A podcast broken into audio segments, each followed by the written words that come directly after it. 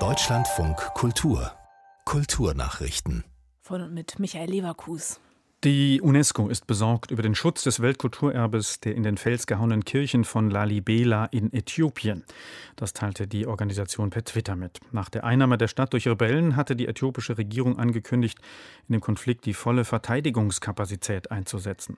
Die UNESCO rief nun dazu auf, Handlungen zu unterlassen, die den christlichen Wallfahrtsort beschädigen könnten. Plünderungen von Kulturgut müsse verhindert werden. Die elf mittelalterlichen Felsenkirchen aus dem 13. Jahrhundert wurden 1978 in die UNESCO-Welterbeliste aufgenommen. Die Kirchen sind einzigartig und liegen unter der Erde, umgeben von tiefen trockenen Wassergräben. Von der Oberfläche sind nur ihre Dächer sichtbar.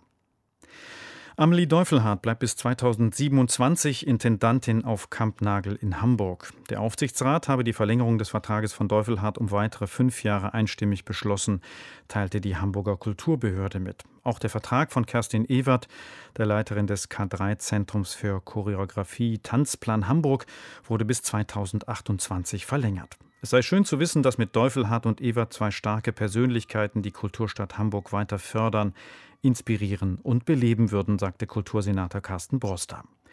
Deufelhardt leitet seit 2007 die Kulturfabrik Kampnagel. Die ehemalige Maschinenfabrik ist eines der größten deutschen Produktionshäuser für zeitgenössische darstellende Kunst.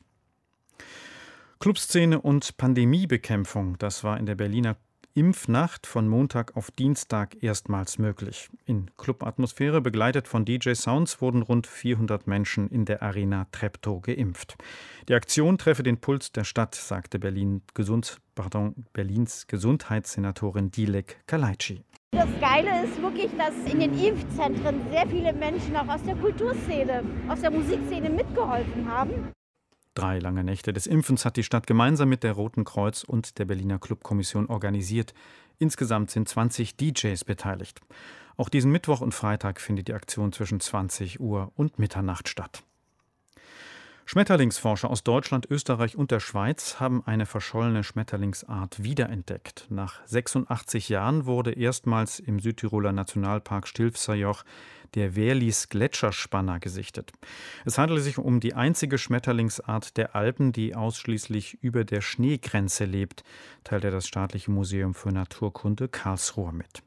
Forscher hatten befürchtet, dass dieser Schmetterling wegen der Klimaerwärmung und dem Rückgang der Alpengletscher verschwunden sein könnte. Zuletzt wurde er 1914 und 1935 gefunden, danach nicht mehr. Das Verhalten der seltenen Schmetterlingsart ist noch wenig erforscht, was die Raupen fressen, wie lange die Entwicklung zum Falter dauert und ob das Tier jedes Jahr zu finden ist. Darüber herrscht noch Unklarheit.